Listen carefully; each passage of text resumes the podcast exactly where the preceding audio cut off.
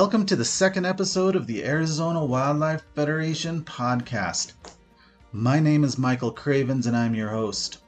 Now, before we get into today's discussion regarding hunting recruitment in America and why it's so important, I want to give a couple quick updates.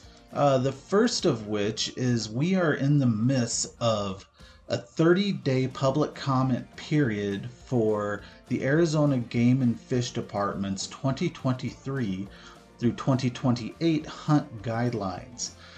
That comment period runs from July 1st through July 30th. So don't miss this opportunity to be part of the process. Uh, check those guidelines out if you have critiques, criticisms, concerns, or if you just appreciate science based wildlife management, please reach out and let them know. But it's important to let them know at the right place, otherwise, your comments won't count. So email them at azhuntguidelines at azgfd.gov. Now, my second update uh, is regarding our premiere episode that aired two weeks ago with uh, our executive director Scott Garland and our president Brad Powell. We told you in that episode all about who we were at Arizona Wildlife Federation. So, in that conversation, Scott was telling you about our Becoming an Outdoors Woman program. This is an award winning program. One of those awards just last year, well, in the heat of conversation, Scott glossed over exactly what it was, and it's a big deal. So I wanted to uh, to make sure we are clear on that. The Becoming an Outdoors Woman was inducted into the Arizona Outdoor Hall of Fame by Wildlife for Tomorrow. So, again, big deal. So, wanted to make sure we are clear on that. With all of that, I hope you enjoy this episode on hunter recruitment. Hunter recruitment has become just a little bit controversial uh, recently, but the truth is, it's it's vitally important. This is how we fund conservation. This is how we have people that are tangibly connected to the outdoors who will speak up and stand up to protect these places that we love so much and this wildlife we love so much. So give this episode a listen. It is thoughtful, it is interesting, and it is it is important. With that, enjoy.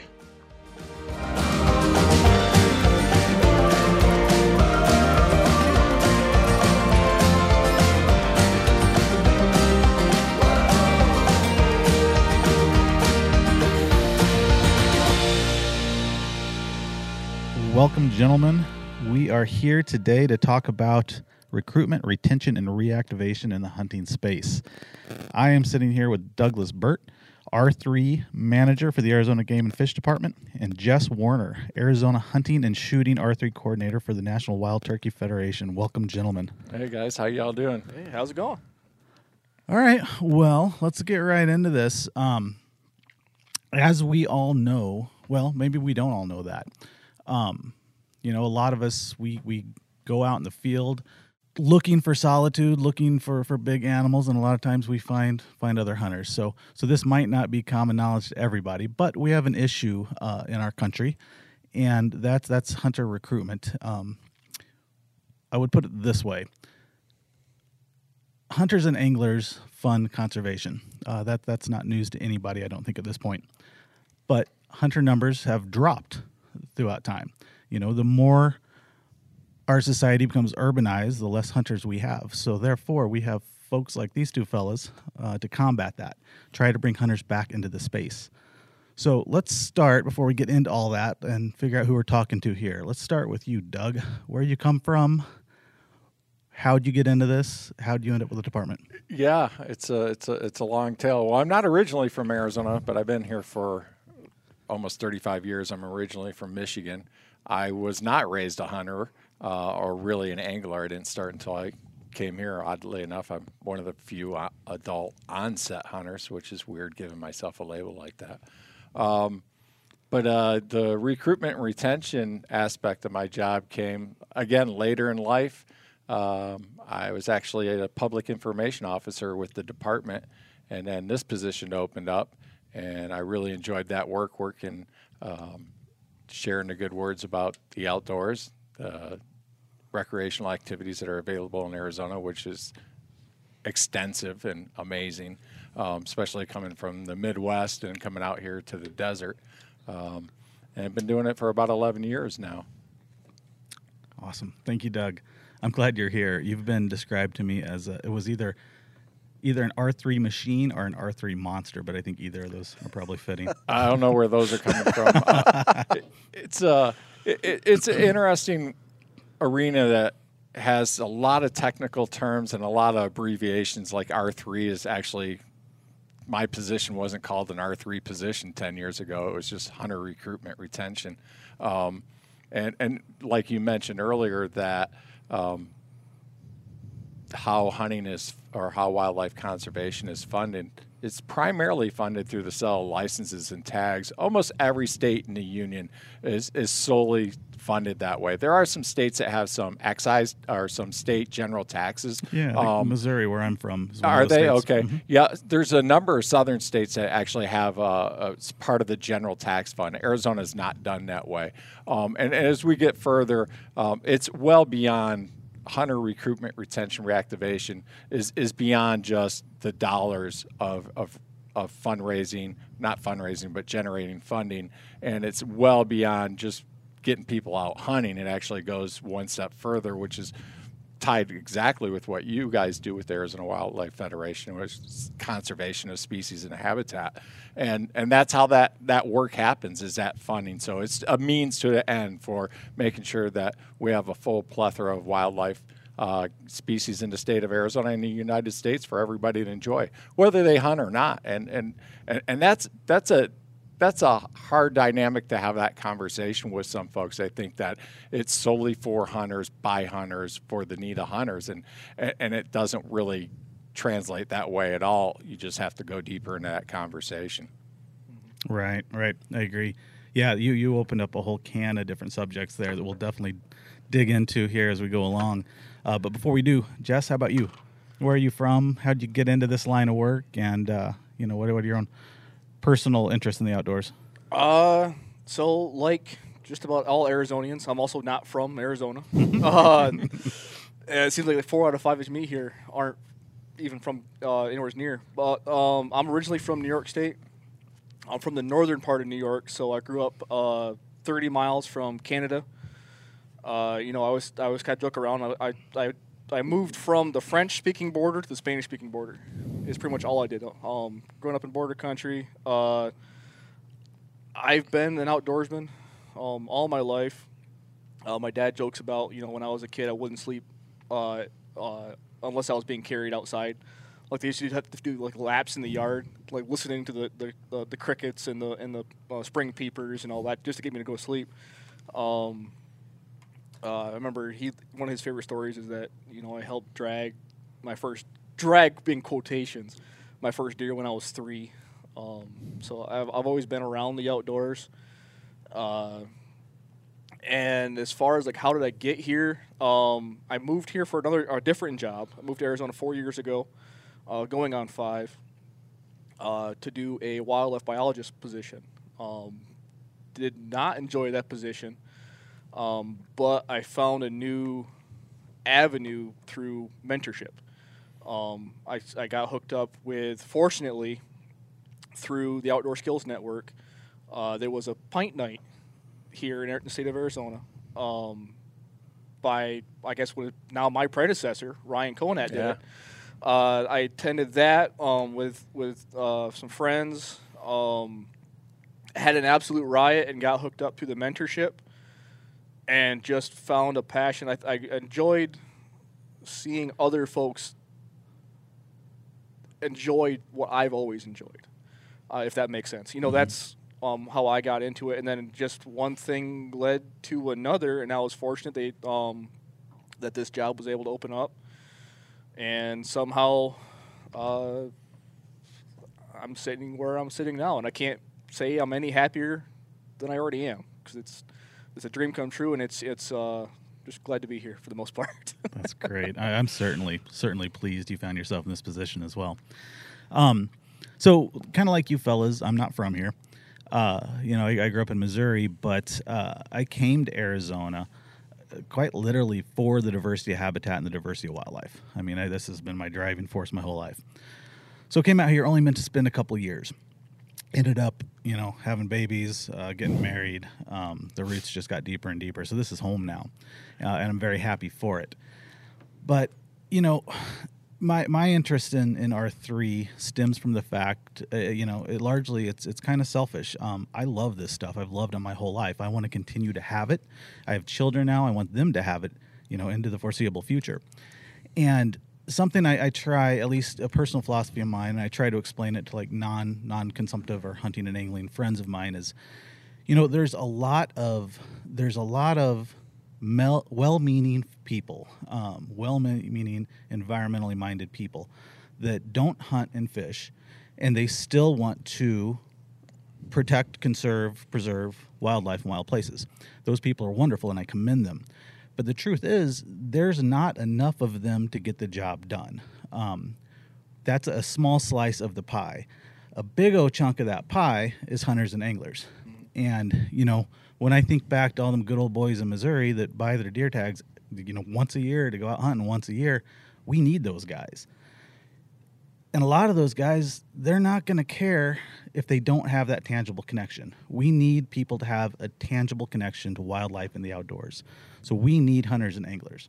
Therefore, for me, that's where R3 comes in personally. You know, that that's that's why, you know, you know, while I'd love to go out hunting every time I go and have the place to myself, um, that's not realistic and it's not realistic if i want to be able to continue to hunt into the future if i want my children to have these same things that i have so doug you mentioned 10 years ago this wasn't even called r3 how, how long has this this issue been on the radar actually i was given a, um, a document when i first started this position uh, actually i think john odell gave it to me um, but it's dated 1990 from uh, an ad hoc work group through all the state fish and wildlife agencies. It's a Western Association of Fish and Wildlife Agencies. Basically, that's just a representative of all the Western states discussing wildlife conservation issues.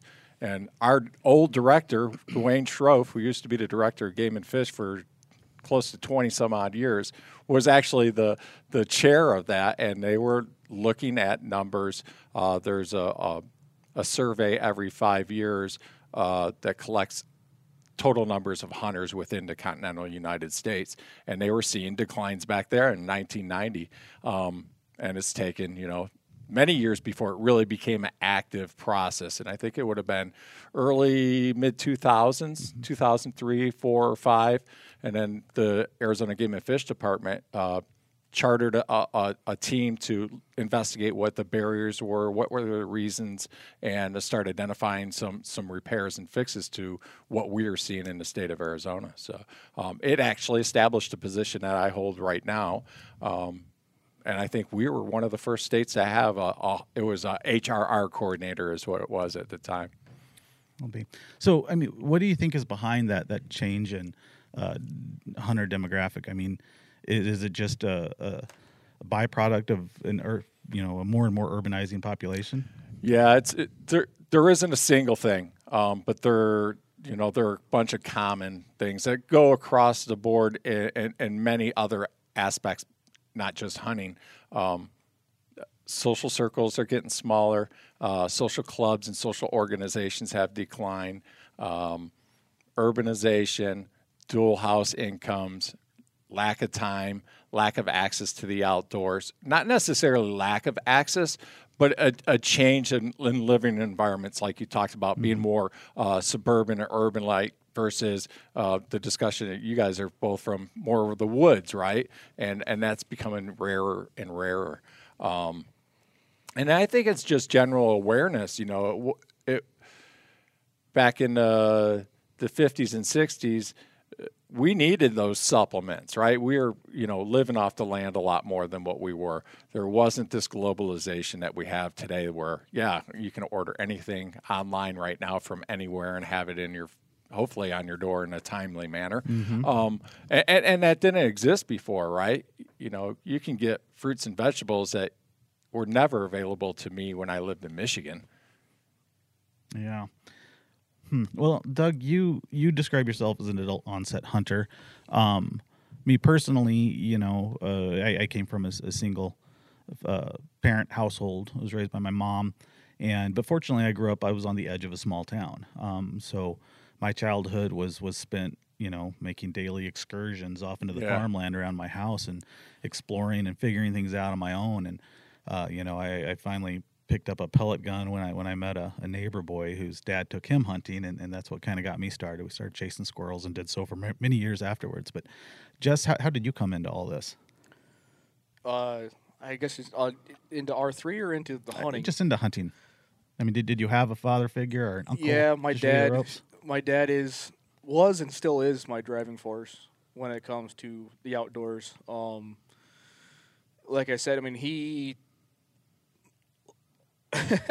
like uh, I remember, like I said, when I was three, um, like I wasn't going as much because he still wanted to be able to, you know, still harvest game. You can't do that with a three-year-old on your side as much, um, at least back then. And but he would come and get me um, if he put one down, and you know I'd help drag it out, kind of thing. Like I said, I, uh, I'm I was mostly using the deer as a sled, but it's it's always been there for me, and it was I was fortunate that he never pushed me towards any of it. It was kind of one of those things that I latched on and wouldn't let go of the hunting. Like I remember when I was like ten, I would get, uh, I was gonna cuss there. I was gonna I get to'd, ticked off a little bit because he would hunt. He'd go hunting, and I you know I had to be home or doing homework or whatever, and, and uh, um, I always just wanted to be out in the woods. And the same thing, uh, like you said, growing up, um, even in the, in the summertime, I'd be out. Uh, we had a trout creek right by the house.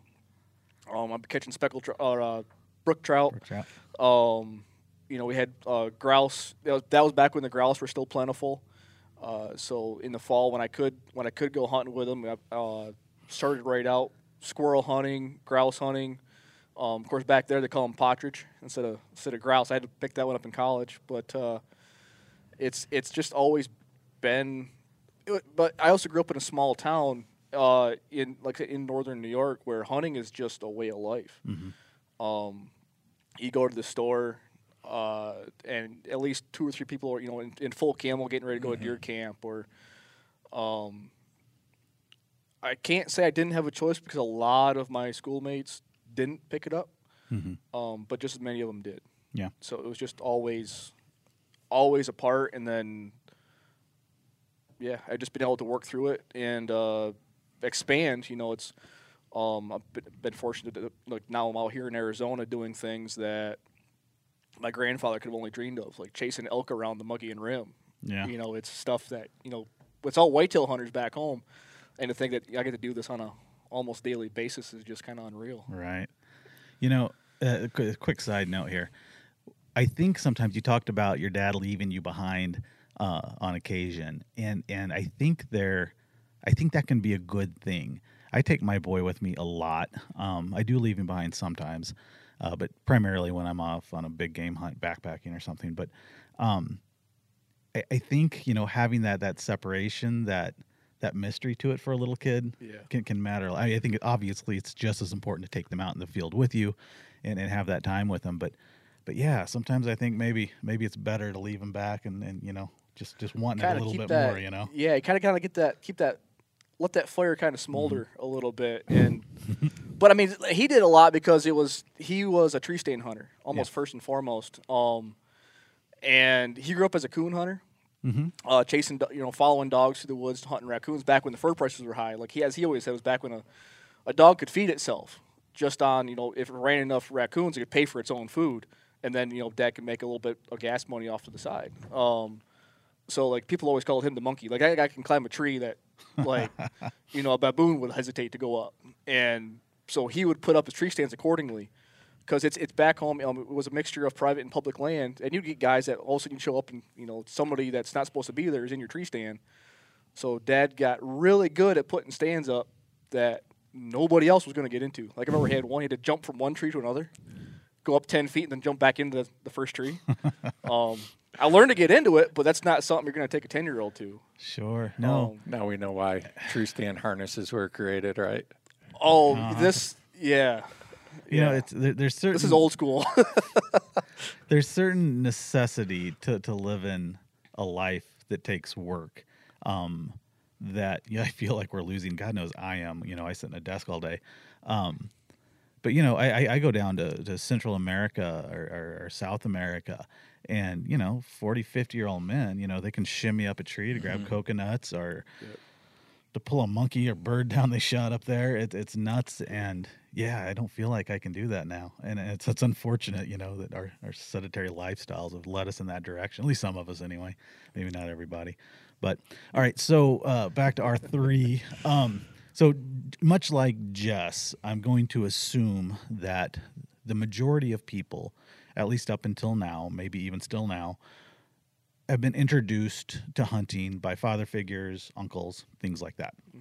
And this brings me to a point. I'm curious of your. I'm curious to your opinion on Doug. Um, I think R three was aimed at children for a long time, and I know a lot of it probably still is. But then, how I understand it, it's kind of come to our attention. That's like, you know what? Most of these kids that that, that we're focusing on are kind of already there. They already have access um, w- would you think that maybe we've spent too much time on that and maybe we should look at other direction other demographics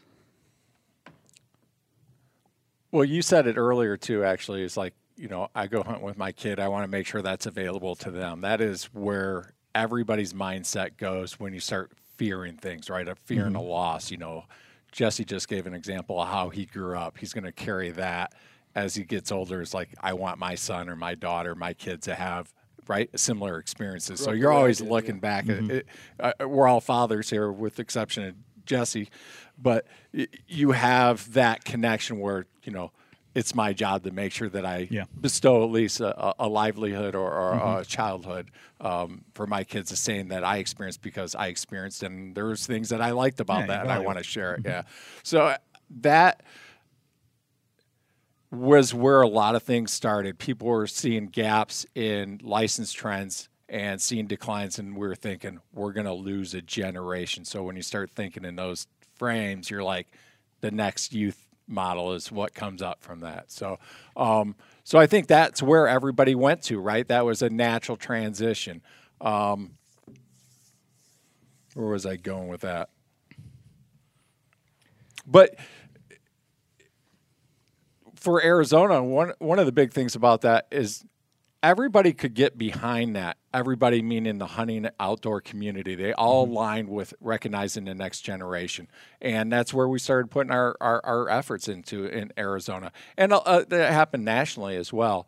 But there there's a lot of good efforts in across multiple demographics, age groups, um, societal uh, interests and things of that nature that are happening now. And I think we're seeing a better balance of that. Um, I don't think one's better than the other. I think you need a, a mixture of everything to be able to service the community and service your state.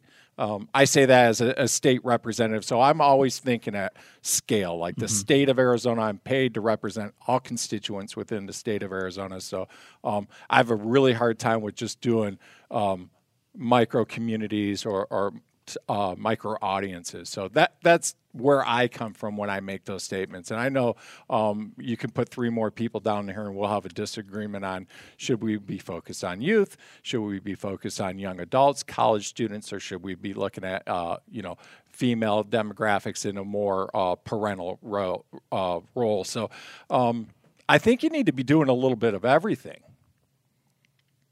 Yeah, I would agree with that full heartedly because I, and one thing that we we do kind of see, uh, especially with the youth events, is how many of the parents uh, get into hunting because the kid shows interest. That's a really good point. If, if- if I can, um, we use the terminology youth recruitment.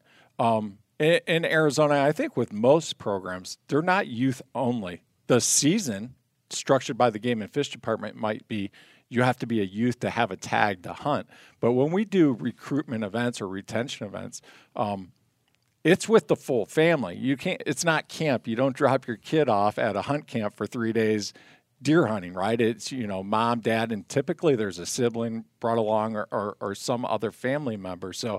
Um, the neat thing about doing youth events or family events is what I like to term them is you're reaching a whole lot more than one. You're reaching mom and dad, someone else within the family. They're all having that shared experience, and they're all hopefully learning some of those skills to where they can replicate them on their own, or at least have developed that interest where they can continue those pursuits, right?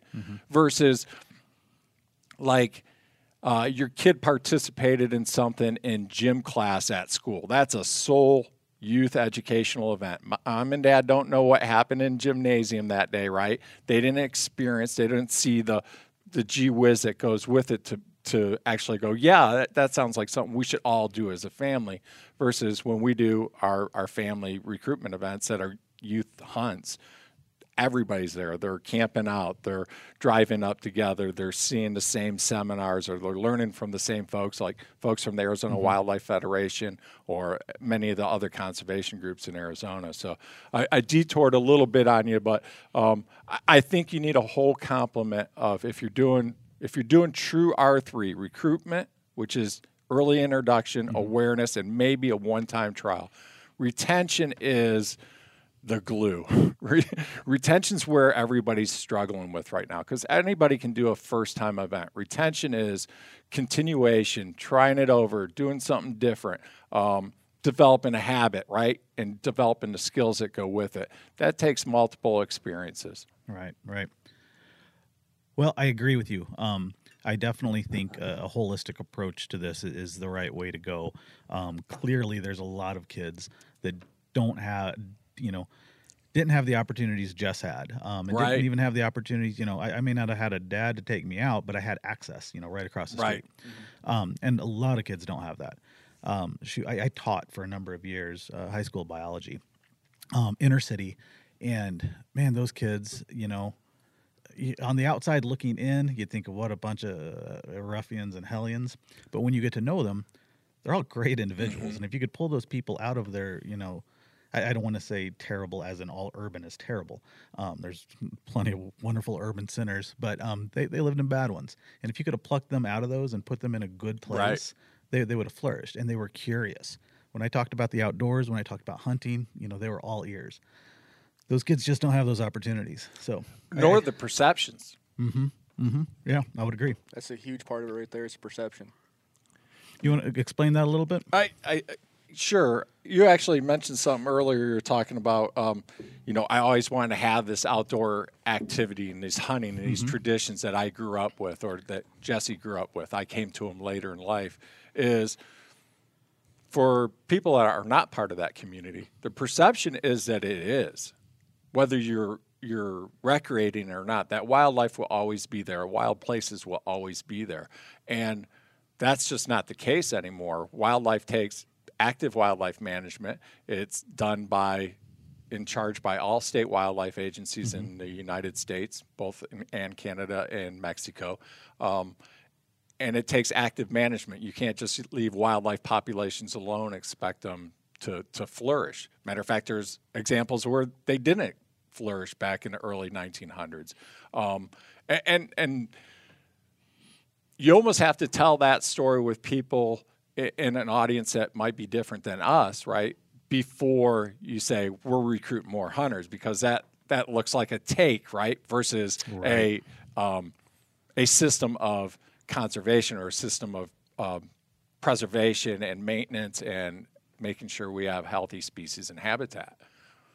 Yeah, you know, uh, you you bring up a good point. Perhaps we're we're building on this thing in the wrong direction. We probably should have talked about the model of, of conservation here in North America first. Um, so let's get let's do that. But before we get into that, just to stay on this train of thought, um, you know, regardless, we, we talked about kids and the importance of, of getting kids in, and you know how how to give them these opportunities, and you know that's kind of work you do. But uh, you know, I guess I should start by saying, and I don't think I'm mistaken. So please correct me if I am. But but you know, hunting has largely belonged to older white males, um, or I should just say maybe white males. Yeah, because they weren't older when they started, Yeah, yeah. right? They're, they're, they're older now. How about now? I think I read some numbers. It's primarily like 40 years old plus and white. Yeah, Um, so when I 40 years ago. Uh-huh. yeah, well, when I go outside, that here in Arizona, that that's not what I see. You know, Right. um, and so you know Hispanic community here in Arizona is largely underrepresented in the outdoor or, or sporting space. in the proportion as that it is demographically within the Yep. population. You're correct. So that coupled with, you know, women being the largest uh, growing hunting demographic today, um, and you know, I've seen in the last couple of years, and maybe it's only because I've been paying attention in the last couple of years, but a large movement, a large push to kind of get out of this this white male space and, and I'm a white male. I'm not, Yeah. I got nothing against white males, um, but largely, you know, this doesn't belong to me. It doesn't belong to Right. us as a demographic. It, you know, wildlife belongs to everybody in our country. Um, so I, I like seeing this. I, I like seeing this this ideology, ide- ideological change. You know, there's a lot of people coming into this space that you know they don't care about you know 350 inch bull elk. You know, they just want to go shoot some rabbits and take them home and cook them. Um, they they don't care for grip and grins, and which I love grip and grins, but that doesn't mean everybody has to. Um, but they don't know what any of that is that you just said because they haven't grown up around that environment. What a th- what is a 350 elk? I mean, even that terminology alone w- can lose half of the room in that conversation. Or when you start talking code talk, that they're like, "Oh, you shot an elk." Why? Yeah. but what I'm referring to is the demographic that has largely been hunting, um, being open and welcoming to these new folks in these Yeah. new ways, because we need them. We need them to care about wildlife. You know, we need them to care about habitat. I think that has changed tremendously over the last 20 years. That was not the case back in the 30s, 40s, and 50s. And that was societal roles. I mean, look at all the changes that we're seeing right now in society is things that were norms back then are have been identified as they're they're not good so- social norms, right? Dad and uncle went to the hunting camp. Like I'll, I'll start talking Midwestern here, right? They had uh, a cabin somewhere in the woods, and that's where they got to get away from family to do guy things, right? And we've had lots of uh, ladies at some of our um, our um, public think tanks and discussions about recruitment and retention. And there, there's gals on it goes, yeah, I'm, I'm not not from a hunting family. I just didn't go because I was I was a girl and that was what the guys did. You know, I was interested, but it just wasn't open to them. Um, call it discriminatory or uh, isolation or whatever it turned out to be, and and and that's kind of flipped over quite a bit. There, gals are highly engaged in outdoors, very interested in skill development, very interested in um, sustainable and having the means to get things for their family. Right. Right. You know, your mom's been in charge of making sure that we're all fed, happy, warm, and clothed, right? It, it translate, translates very well into, you know, yeah, I, I can go hike this mountain, I can go do these things, and I can bring home something that I know is, is good and healthy for my family. And what a great sense of pride for anybody, regardless of gender, right? Right, right. Yeah, you know, it's it's funny. I live in a, a bit of a constant state of guilt because my my boy, he's got the same prater I've I do. You know, he will he will go all day long, you know, fish without a bite. I still have to drag him back to the truck at night. Um, so you know, I, I have my social media stuff, and it's always pictures of me and my boy doing stuff. Um, my girl, it's not for a lack of trying. I, I we drag her along all the time. Um, but yeah, she's just she doesn't have it. She's Yeah. great in the outdoors. She'll sleep on the ground. She'll get dirty. She doesn't complain. Um, but yeah, she could care less about pursuing Yeah. anything. So, uh, and I also, you know, I question myself that you know, is that just her, or or do I have preconceived, you know, ideologies that I'm not even aware of? And- That's and- what I was going to interject. Is I don't think that's a gender specific. I think that's a DNA thing, and Mm-hmm. and you know I know boys that have that same one. It's like, yeah, this is great, but no, I don't want to shoot a deer. I've had stories with people that I work with that like, I don't know if I'm doing a good job as a dad. You know, here I am, the R three court or Mm-hmm. manager at Game and Fish, and you know I can count on one hand the number of times you know my son and I go hunting. We're just you know he has a different busy lifestyle. You know, I'm not. We don't hunt every weekend. We have not gone deer hunting every time, right? Yep. And and that's you know those aren't gender things. I think those are just what do you have in your lifestyle, what interests you, and you know, putting a label on it can sometimes be too much for dad to handle. How old are your kids? Uh, my little boy just turned nine the other day. He got his uh, for his birthday. He graduated from a pellet gun to a 22 long rifle. Nice. Um, so yeah, we just went out and shot that. Oh, just yesterday. Um, and uh, he, he's he's you know I I am I am a Nazi about safety. Uh, Yeah. I mean I mean I just don't fool around with it. Uh, I value my family way too much and myself way too much. But um, so so I'm, I'm bringing him up right with the gun thing. I hope uh, at least I'm, I'm definitely checking all the boxes. But but he's very comfortable. He's a hell of a marksman. Although he doesn't miss, but he'll take 15 minutes to take that shot Yeah, too. So yeah. so when that transfers over into actually pursuing animals, we might struggle a little bit. But they tend to not hold still for you like that. But, uh, my little girl's six, and uh, Oh, yeah, okay. like I said, she's been raised in the outdoors. She's used to it. She's I I, I, I call them durable little children, and I'm proud of the fact that they're they're very durable. Uh, they don't complain. They sleep, you know, they'll sleep on the ground under the stars, and but uh, but yeah, she doesn't care about catching fish or, or shooting Yeah, animals. yeah. They're But- young. Boy, they'll they'll eat anything I bring home. Though. Huh? In fact, they they they they quarrel over who gets the hearts of just about anything, whether it be squirrels, Really? quail. Yeah, yeah. But again, they've been raised eating that stuff. All right. Well, I'll tell you what. Let's. Um, I know it's taken a step backwards, and we've certainly touched on it here and there, but let's uh, let's go a little bit deeper into our model of conservation. Um, you know, and how conservation's funded, why it needs to be funded.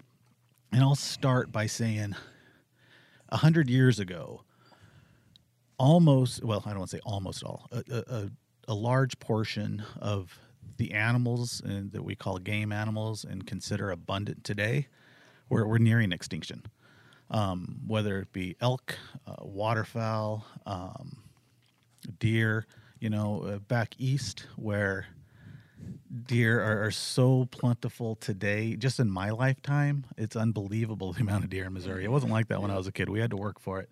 But um, you know, you drive through St. Louis today, and you're going to see deer. Um, it wasn't like that 100 years ago. All, all of these animals were damn near gone, um, or at least at, at risk of being so. Uh, and today they're abundant. Um, and we hunt these animals. You know, millions of Americans hunt them, bring them home, feed their families with them. So how is it that that we've brought these animals back from this brink of extinction while still utilizing them as a resource? I think the, the so you're talking about the North American model of conservation. So Correct. with that, so what th- that does, in my opinion, is it, it it's not an opinion. It's just the way it is. It, it's the wildlife is the the public's resource, and the reason this is important is you know comparing it to other places that hunt, namely Europe and Africa you know, where it's a totally different mindset on on their models of conservation, where it is, it's almost down to the individual person or even outfitter to how they're going to manage their their wildlife.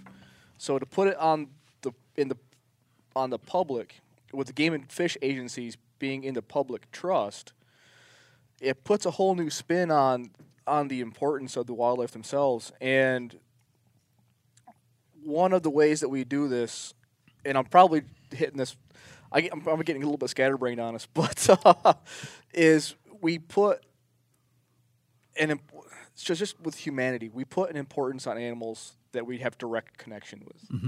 So I'm probably misquoting this, but I almost think it was like a Teddy Roosevelt quote, where if you wanted to preserve a species, you should hunt it. Where, like you said, the species that we hunt, they're the ones that came back.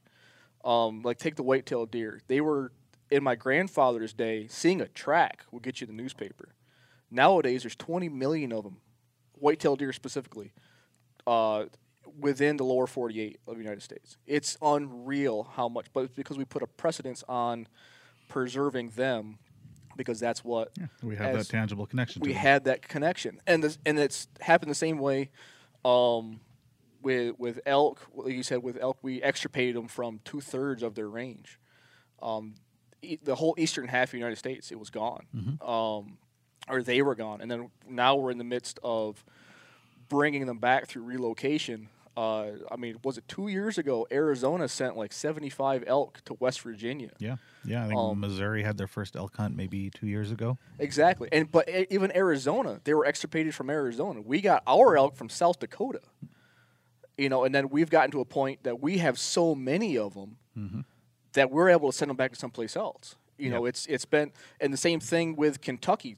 The Kentucky was the first state in 1997 to get reintroduced elk, and now they're sending elk to other states to for, for relocation um, and to reestablish these populations. Um, granted, they're not the same subspecies that were there. Like we're introducing Rocky Mountains in Arizona in place of Merriam's and um, uh, and doing the same thing with Rocky Mountains in place of Easterns because they are the most abundant of, of the subspecies. But it's because hunters took a step back and said, we want these here. So the way that they're funded, um, I forget if we mentioned this already, but we, we talked about um, license sales. That's but a lot of the funding for this conservation is coming through what's known as the Pittman Robertson Act. It mm-hmm. was passed in 1937, which was a big year because it was the same year that Ducks Unlimited was formed, which they were doing the exact same thing with waterfowl. But through the PR funds, what what that was was it was manufacturers of hunting goods saying we want to fund conservation. So what they did is they went to Congress and said we want to do this. So Congress enacted the PR fund, which puts an 11% excise tax on select hunting goods. The reason I say select is because a lot of the goods we use nowadays weren't around in 1937. Right. So you're talking guns, ammo, archery tackle, um, not fishing tackle. That was through the Dingell Johnson Fund.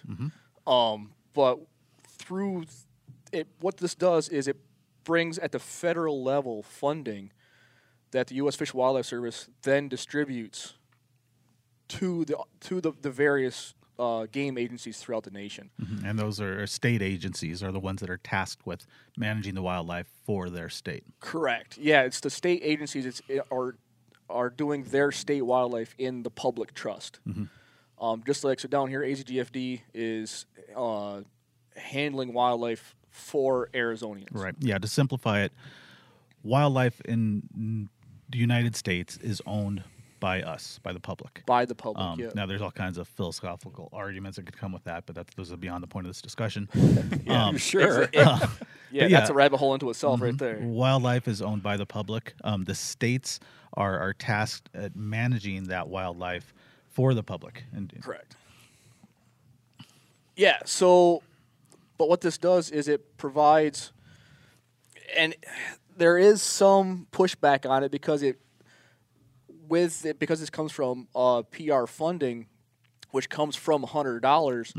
A lot of places will get almost accused of putting a priority on what they call hook and bullet sure. um, Yeah. conservation. So, but where I don't see an issue with that is that we are utilizing these, the management of these species as an umbrella figure for other species. So the reason what I'm talking about with an umbrella is one species. I guess the best way to describe this is you have um, many what we call critter groups. You know, they're conservation, non-government organizations, NGOs, that are formed in the protection of a certain species or uh, group. So, like Ducks Unlimited is for they're not just mallards. You know, they're all ducks. But then you have like the Ruffed Grouse Society, the Rocky Mountain Elk Foundation, Arizona Elk Society, um, which is a state version or not version, but a state level NGO versus you know Rocky Mountain Elk Foundation, which they do everything, um, or uh, coast to coast manage uh, conservation. Um, but what happens is, say, like we'll use the Ruffed Grouse Society as an example. So, grouse populations across the country have been declining, and they're in, and we don't fully know why. We've said habitat, habitat, habitat. Um, it might be disease. Um, it might be something like the bird flu. Uh, uh, West Nile virus gets thrown around a lot as far as because it's they're saying that it's a uh, they're not doing being able to recruit through chick mortality because if an adult can make it or a chick can make it to adulthood, they're not susceptible to West Nile, but the other chicks, it's just extra. It's almost extirpating entire broods. Yeah. So we're um, but through say managing for ruffed grouse because of their habitat requirements, so like the Ruffed Grouse Society is doing, you're you're able to benefit so many other species, especially non-game species, that hunters don't directly. Ha- they might not directly have an interest in it because you cannot harvest them, but they're still seeing all the benefits of habitat preservation or conservation. Um, So you have your songbirds, your amphibians like uh, your salamanders, small snakes um, that are are reaping these benefits because hunters are interested in grouse. Sure. Yeah. Um, you know, a couple more examples to go along with that. Let's talk about the Elk Society here in Arizona. Um, now, the Elk Society, they might not, you know, it's probably not part of their goal to to benefit Mexican gray wolf reintroduction or, or efforts in Arizona, uh, but I can tell you, without the efforts of the Arizona Elk Society, the habitat and the food base would not be there for those wolves. So tho- those are just two big megafaunal examples of, of yeah, how, you know, hunter dollars going into wildlife management. And I will say that hunter dollars don't just go into managing for game species; they, they go into management for all species. Correct. But um, you know, sure, uh, there is attention paid to some of these these species that we have have connections to and, and care a great deal about, and and yeah, lots of other species benefit from that as well. That's not an argument against non-game management. Uh, I'm absolutely a proponent and a fan of all kinds of non-game animals. Yeah. But uh, but yeah, that's there, and you can't ignore it. You know, it matters. Um, you know, this model of conservation we have, to, to simplify it to its purest form, is if you're going to take something from or, or, or a, a portion of our wildlife, let's say, you're, you're going to pay for that, um, and that money goes directly back into you know management for those species for that habitat for these wild places that doesn't matter if you hunt and fish or just camp and bird watch that you're absolutely benefiting from doug you got something to add I do. Okay, please. the Floor is yours. Jump in. I had a thought, and then you said something I wanted to add to that as well. But um, I, I think to to to oversimplify it, the the conversation started off as you know there. I remember a time when there wasn't a lot of deer in Missouri, and then actually now they're all over the place. And, and, and, and you know, what significant thing that um, listeners that may not be a part of the hunting community, the the the overarching thing that happened nationally was uh, self-regulation, and then state wildlife agencies started to pop up in the 20s and mid 20s, um, and that became regulatory season dates, bag limits, and basically active wildlife management, which goes back to the conversation I was saying earlier. Is you know people think that things are always there, will always be there, and that was that was not the case until um, conservationists, hunters and non-hunters that were conservationists that were concerned about wildlife species and habitat loss is really big back then as well, um, and and self-regulated at that point and started saying, look, there's only a certain type of deer that you can hunt at a certain time to make sure that wildlife populations can either remain stable, they can grow, or we can or decrease them based on what the habitat is available, and and that's a constant changing formula.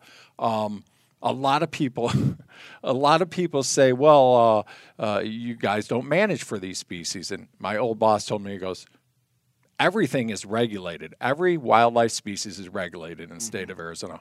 Some have robust um, availability and, and resource use, and some have zero resource use whatsoever. So um, that that was the the big curve in bringing wildlife populations back to what we're seeing today. Obviously, we're dealing with a whole cadre of stuff that we didn't see hundred years ago, with you know more habitat loss and um, uh, changing temperatures and, and drought conditions and stuff like that. But but before it was it was people and lack of regulatory. Um, active management that was causing, you know, white-tailed deer. Turkeys were turkeys probably the Cinderella story in the room, right next to Yeah. white-tailed Yeah. deer, right, and, and and waterfowl as well.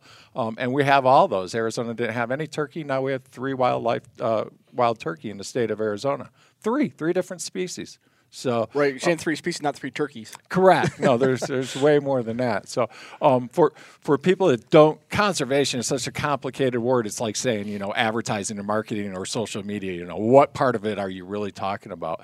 Um, but for for the constituents, the the public trust, people in the state of Arizona, the wildlife is theirs.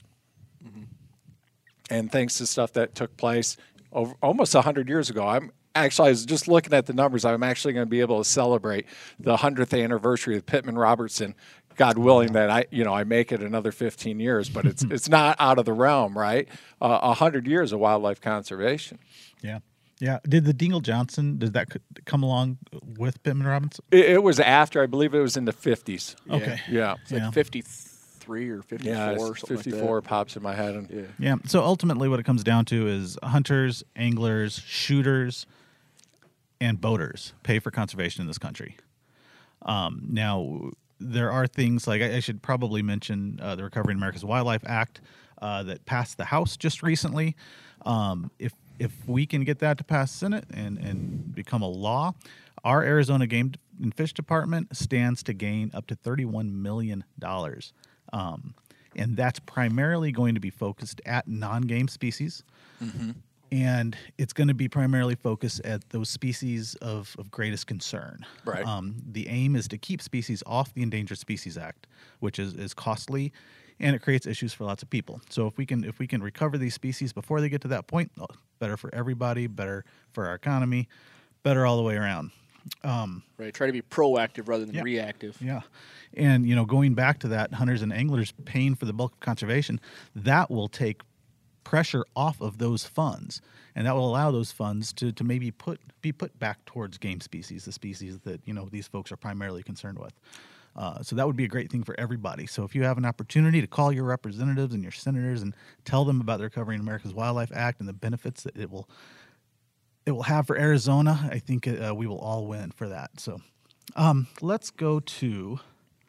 So, you know, we're coming. Well, oh God, I almost said we're coming out of COVID. We're not coming out of COVID, unfortunately. But that first year of COVID, we saw increases in, in outdoor user groups like like nothing we've ever seen.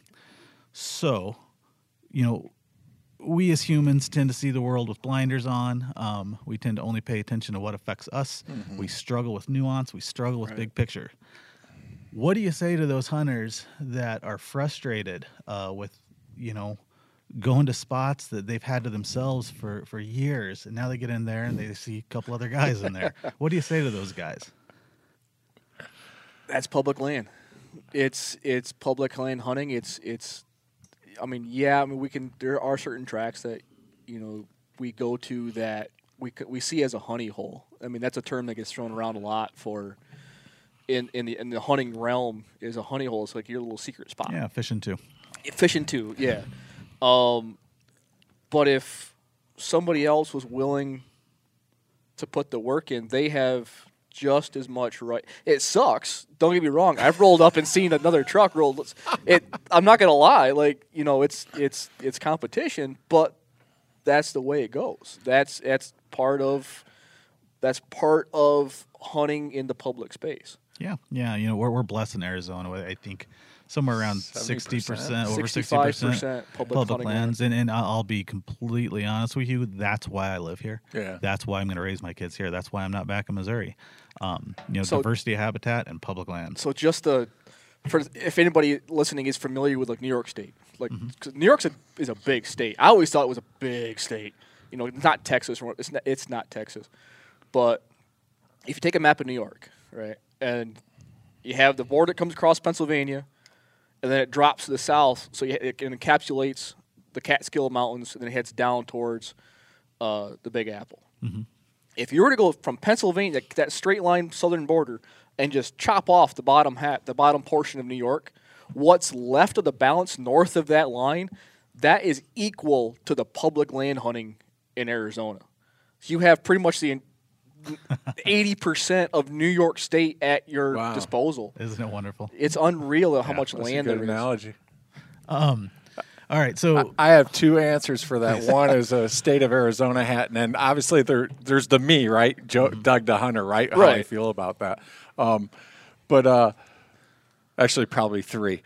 Um, did you ever do anything right the first time you did it? Like, you know, when I went dove hunting for the very first time, I probably looked like a slob dove hunter. I mean, I came from Michigan. I didn't ra- wasn't raised around firearms. Someone introduced me to it.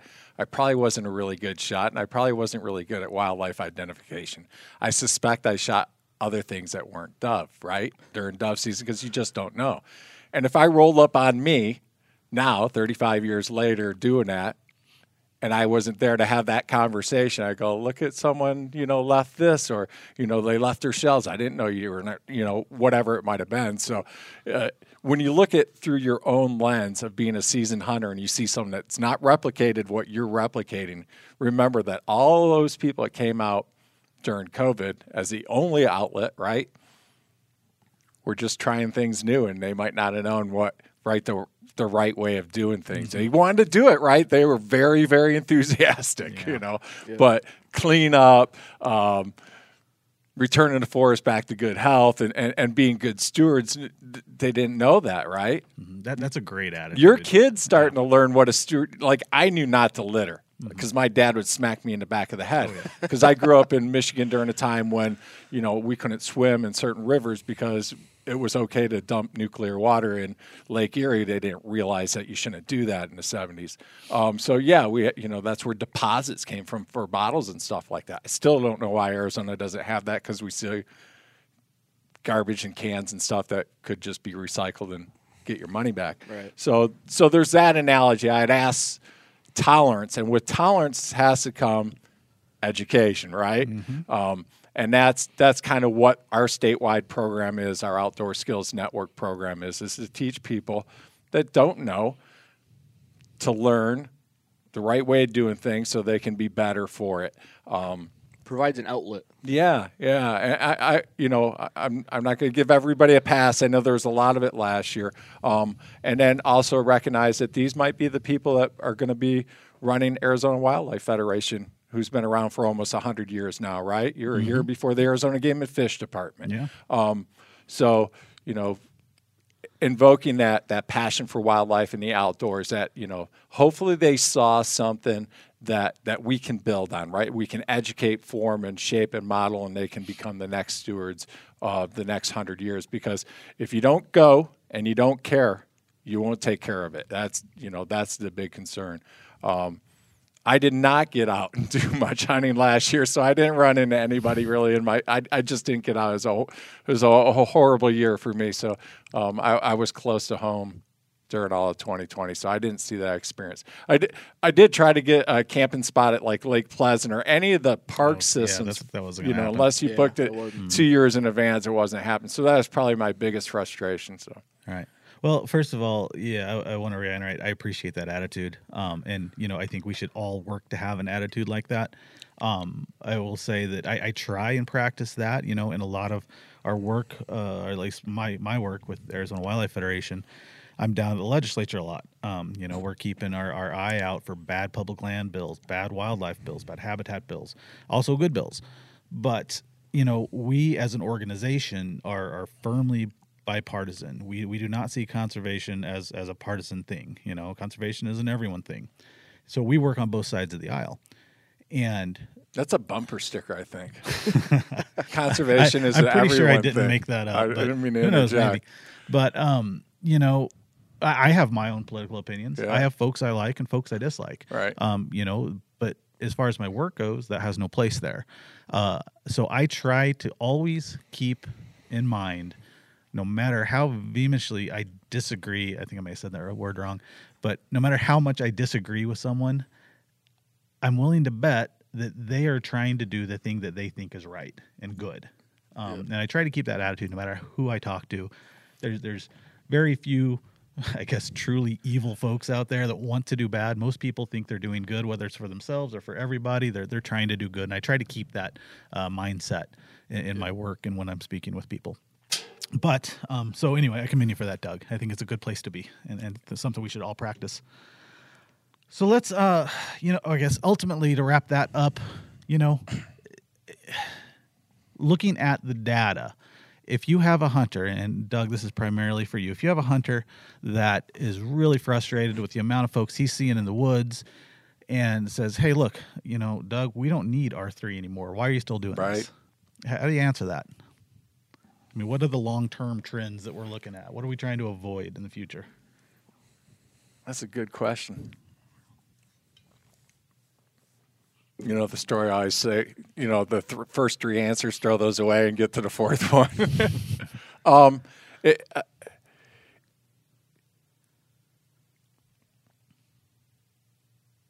there's a couple pieces of that. One, your favorite spot is always going to change. It has to. The place that I used to go dove hunting, I live three blocks away from. It's no longer a dove spot, right? I miss that dove hunting spot. You know, it's the same of having people there. Um, what did you say? There's 65, almost 70 percent of public land in the state of Arizona. Uh, obviously, depending on the species that you're hunting, what what areas those get smaller. Um, you know, you got to keep looking. You got to keep diversifying and find that new. There's always another spot, right?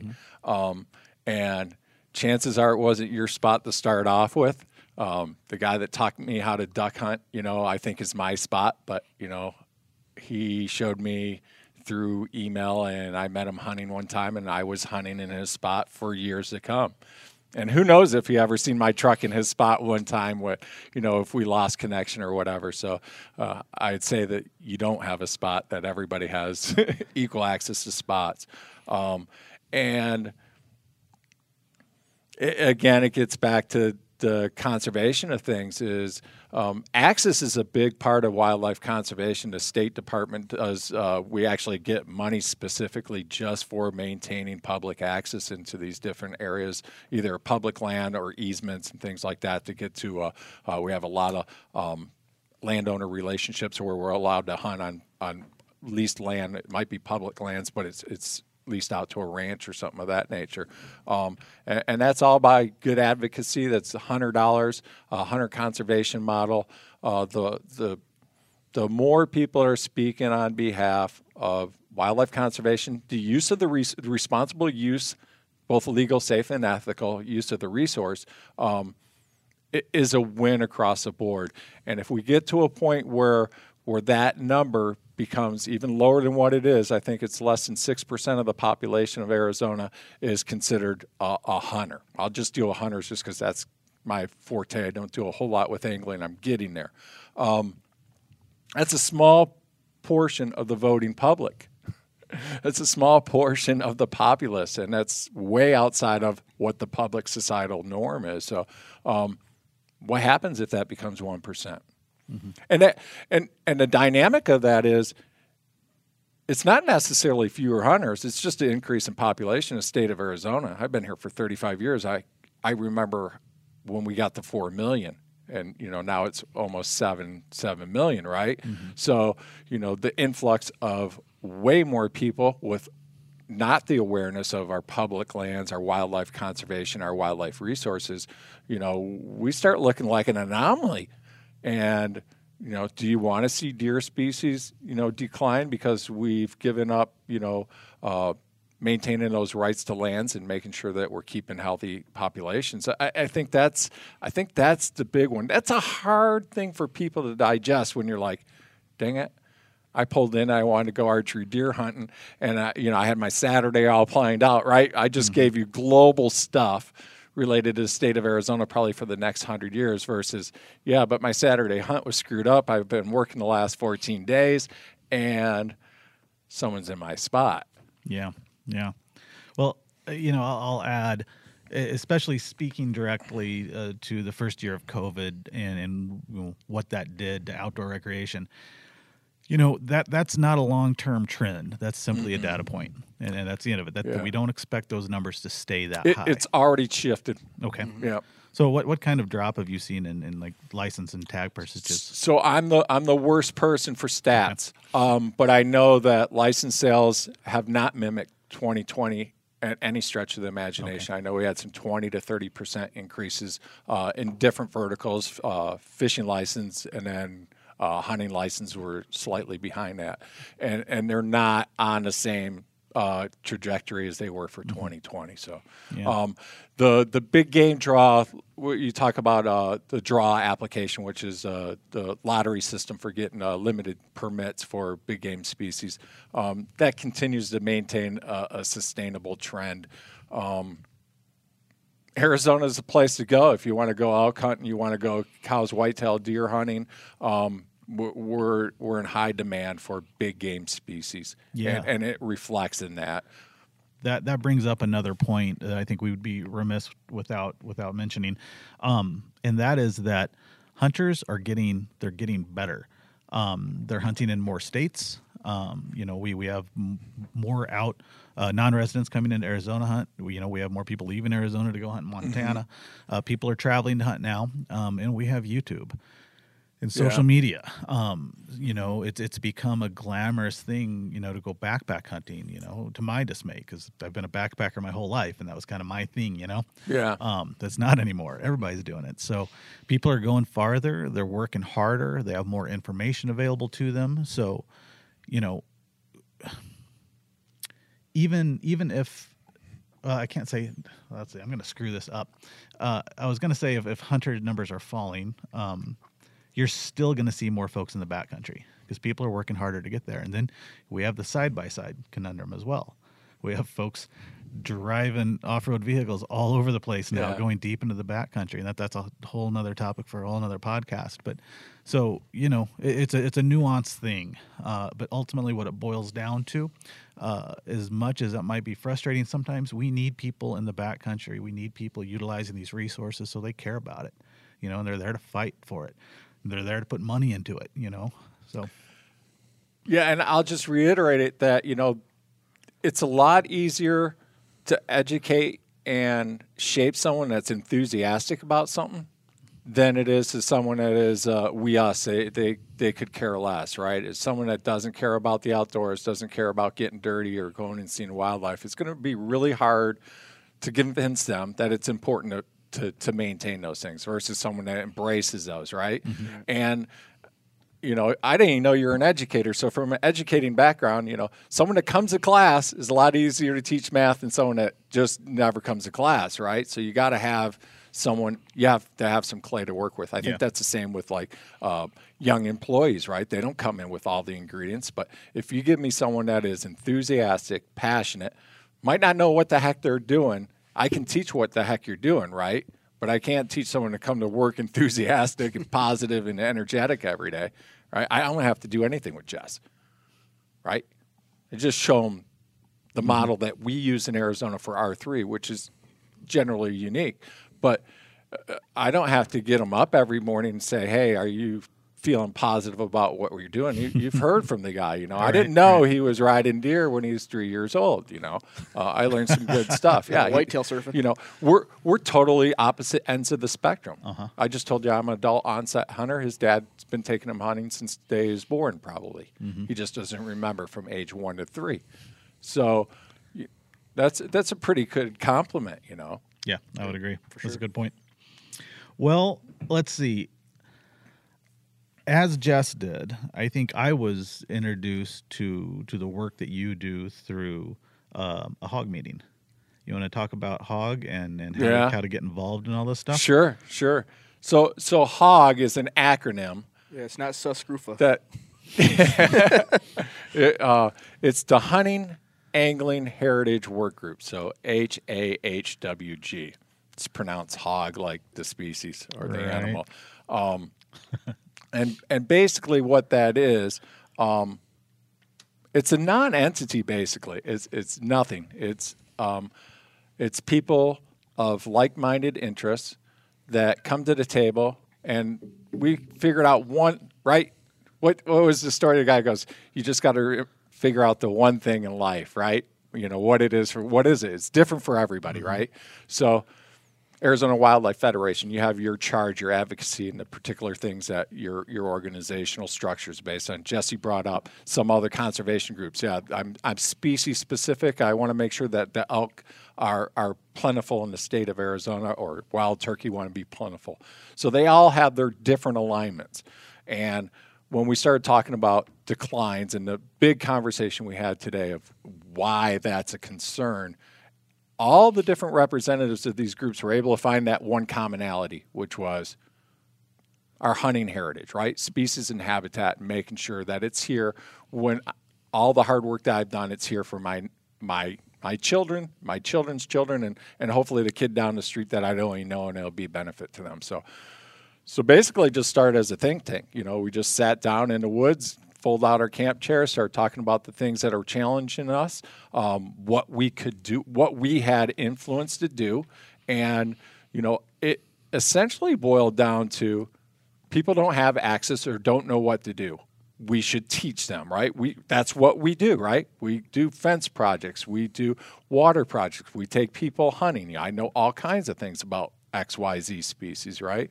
Um, and that's where hog and the envelope of that became the outdoor skills network which was basically taking all those efforts of all those different groups and centralize them in one place under the umbrella of the state of arizona arizona game and fish department so joe smith didn't have to know what your website was, didn't know what the Turkey Federation's website was. They could come to one place that was credible, resourceful, right?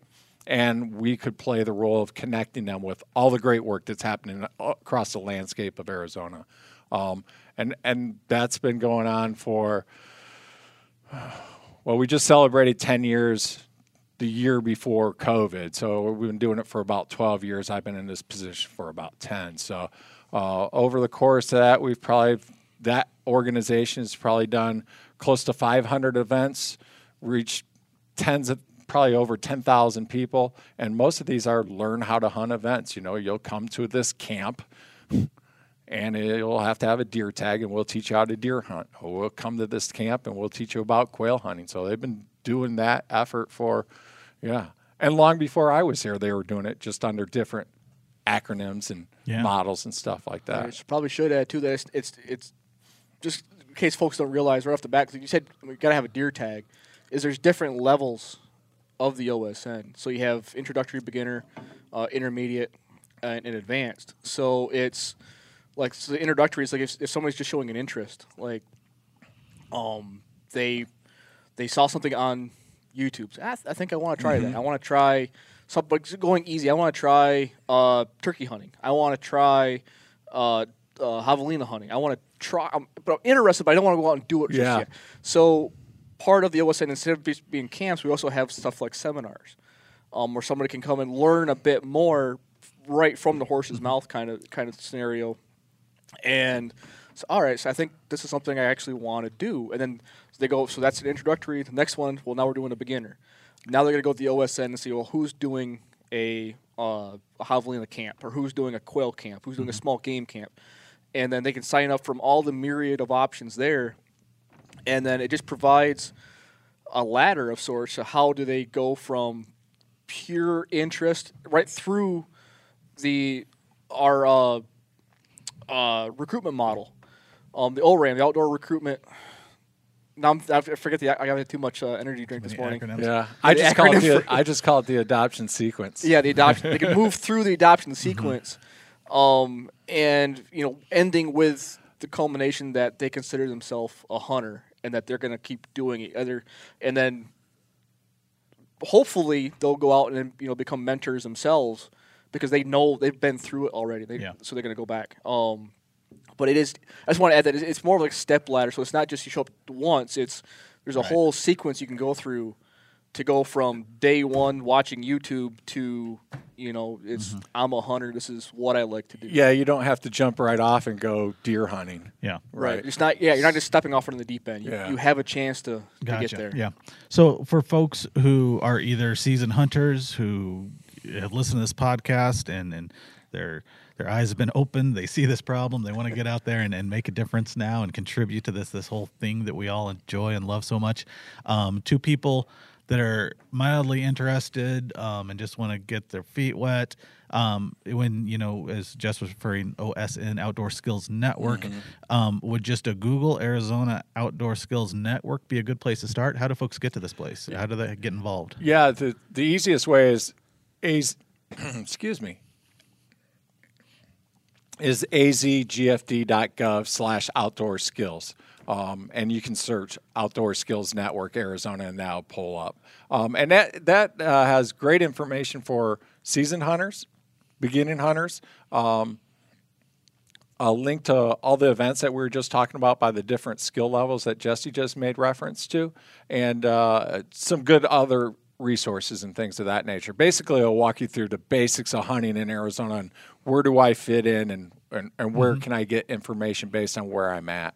Yeah, and I'll, I'll add a plug for um, Arizona Wildlife Federation's program, Becoming an Outdoor Woman, yep. as well. It's on there. Um, mm-hmm. It's an unbelievably successful program. Uh, you know, my boss Scott refers to it as uh, you know YMCA for for adults.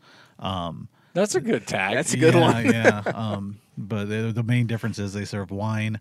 Um, but but it's it's an opportunity. They they have so many different programs. You go out and you go on a multi-day. I'll call it a camp, but but usually you're staying, you know, in a dorm or cabin somewhere. And there's rock climbing. There's wild game cooking. There's just all of these different opportunities to learn these different skills. You know, um, for for women who are going to be more comfortable in a group of just women. Um, and then that program has been so successful that it's hard to get into now. So we've started a new one called Bridges to Bow, and that's primarily aimed at young and and diverse minority uh, groups of women. Um, so so it's trying to get into some different uh, demographics, um, provide an opportunity for younger girls to get involved, and uh, boy, that's really gotten off um, at a great start as well. So, anything we've left out here, gentlemen? I was just going to tie that um, for your listeners, there this is the thing that we always hear after we have this conversation or you meet someone and go, I didn't know about that. Oh, I didn't know those things existed. Is know this. There are a ton of outdoor recreational activities happening on the landscape in Arizona. Bow, um, the Outdoor Skills Network, while it is primarily focused on hunting, we also have uh, a plethora of everything. So we're, we're doing fishing events now. Um, we have all kinds of educational, wildlife educational activities. And then there's stuff that, that we haven't enveloped under the Outdoor Skills Network just because it's, it's, it's self voluntary. Uh, there's probably 30 or 40 different partners that are involved with it. So it's pretty extensive. Um, there's more people for us to go get. Um, and if someone's listening to this and they're interested in wildlife, they're interested in outdoors, it's out there. Do a quick Google search, contact the Arizona Wildlife Federation. They've been a staple of the state for doggone almost 100 years. I, I love the fact that you represent everything, right? You're not just hunting, you're not just fishing, you do outdoor conservation, you do advocacy, and, um, you know, take that first step. And then those mechanisms, once you get started, to learn from real experts, like, like not tr- some people don't like the word experts, but I'll mm-hmm. say seasoned people that understand um, they're out there and people want to teach people how to do stuff. I know some people read some stuff online, you know, they're you are in my spot and all that. When you have those direct conversations, everybody that I know in our community is willing to teach you, show you, help you find a pathway that works for you in the outdoors and, and whatever pursuits that you might have. So um, take that first step, and I think you'll get connected with a community in Arizona that's unlike anywhere in the United States it, in my my travels. I would absolutely agree with that. The conservation community is bar none. Um, you know, whether it be backcountry hunters and anglers, Elk Society, uh, Quail Forever, um, you know, you name it, you're going to find mm-hmm. the most thoughtful folks involved in those groups, and and these are people. You know, they are not going to judge you. You know, they're they're going to welcome you in. They're going to show you the ropes. Um, yeah. In you know, my personal advice, if you're interested in, in hunting and angling outside of these programs that we've talked about that are specifically for introducing you and in a you know a comfortable thoughtful manner is you know my advice is get involved with those conservation organizations you know yeah. pick a pick a species you're particularly interested in um, and if you're not interested in a particular species pick a pick an overarching group um, but you're going to find great people and, and they're going to treat you well and and you won't regret it yeah i was going to i was actually ex- exactly what i was going to say was um, you know get involved uh, even if it's just I say just like it's a small thing. It's a it's a, it's a big thing because I think the best way that folks have if they want to learn to hunt, and we're talking about those tangible connections, is a lot of these organizations, they're outside of just the hunting, they're doing boots on the ground, getting your hands dirty work. They're doing these habitat projects.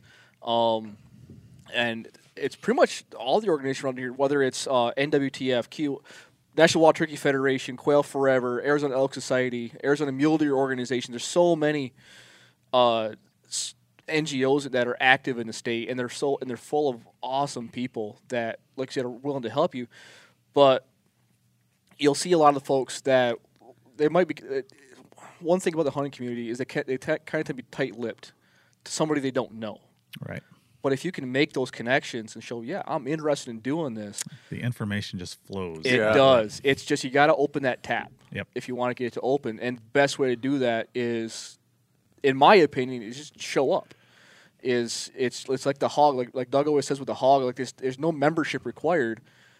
You just got to show up, and that and that tap will flow. You just gotta. You're in when you show up, right? You're in when you show up. That that's the registration process is attendance. and the same thing, like the same thing with these events. If you're willing to show that, um, you know, if you're coming to an event, whether it's uh, a a banquet or it's a uh, say like Arizona Mule Deer Organization was doing. Um, putting up pipe fencing around water tanks to keep cattle out, while still allowing wildlife to utilize water resources. Um, showing up and you know helping out. Hey, what can I do? That alone is going to get you in the front door. It's going to get your foot in the door and it's just going to be that next step um, to, to getting that tangible connection to to our wildlife Yep. Yep. Well, I'll tell you what. I think that's a good place to end. Just show up. to show up. Um, Jess, before we go, tell us about your podcast. Oh, shameless plug time. Yes, it is. All right. Uh, yeah, so I host another podcast called Arizona Field. It's pretty much showing opportunities around the state of Arizona through what I've been up to for the most part. Talk about everything from catching flathead catfish, uh, chasing spring bear. Going to be doing a podcast in the next couple of weeks about our OTC uh, deer over the counter uh, archery deer seasons. Yeah, so just show up and just show up. awesome. Just show up. I'll vouch for it as well. Um, I, I've Yeah. listened to I think just about Well, every been episode. Yeah, I've been on it too. That, that's a particularly good one. But no, it's informative and entertaining. And uh, if you enjoy the outdoors in the Ariz- in Arizona, I highly recommend you check out Arizona Field. It's a good podcast. All right, gentlemen, I genuinely and I mean it. I thank you for the work that you do. It's important. So keep up the good work. You too. You guys started it. All right, take care, fellas.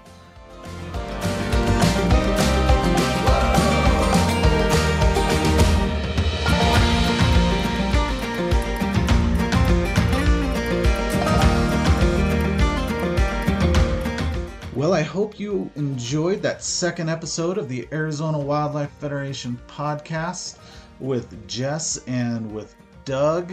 And I hope you gained a little insight, learned a little bit about why R3 is so important. You know, it's it's vital that we have folks out there in the field utilizing this this precious wildlife resource. Um, you know, being part of the system. We need an army of, of people to to stand up and, and conserve the, this wildlife and wild places. We need minorities, we need women, we need youngsters, we need everybody. This stuff belongs to all of us. So, if you disagree with me or you agree with me, please reach out. Let me know at podcast at azwildlife.org. I would love to hear from you, and all criticisms, critiques, comments, they're absolutely welcome. So, with that, please tune back in in two weeks for our third episode. Thank you and take care.